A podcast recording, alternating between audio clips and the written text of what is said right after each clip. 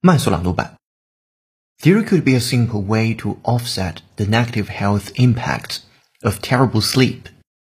Staying active and fit could help to ward off some of the negative health impacts that would normally result from low quality sleep, according to a large study of 380,055 middle-aged people involved in the UK Biobank research project.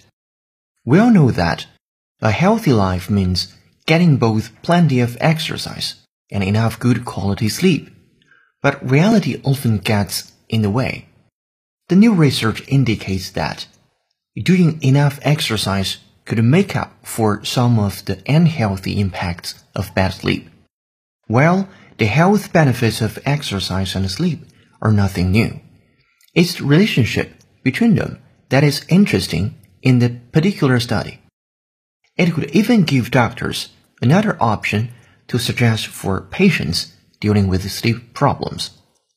We found those who had both the poorest sleep quality and who exercised the least were most at risk of death from heart disease, stroke, and cancer, says epidemiologist Bo-Huei Huang from the University of Sydney in Australia. The findings suggest a likely synergistic effect and interplay between the two behaviors. 本节课程就到这里，哈哈老师恭喜你又进步了。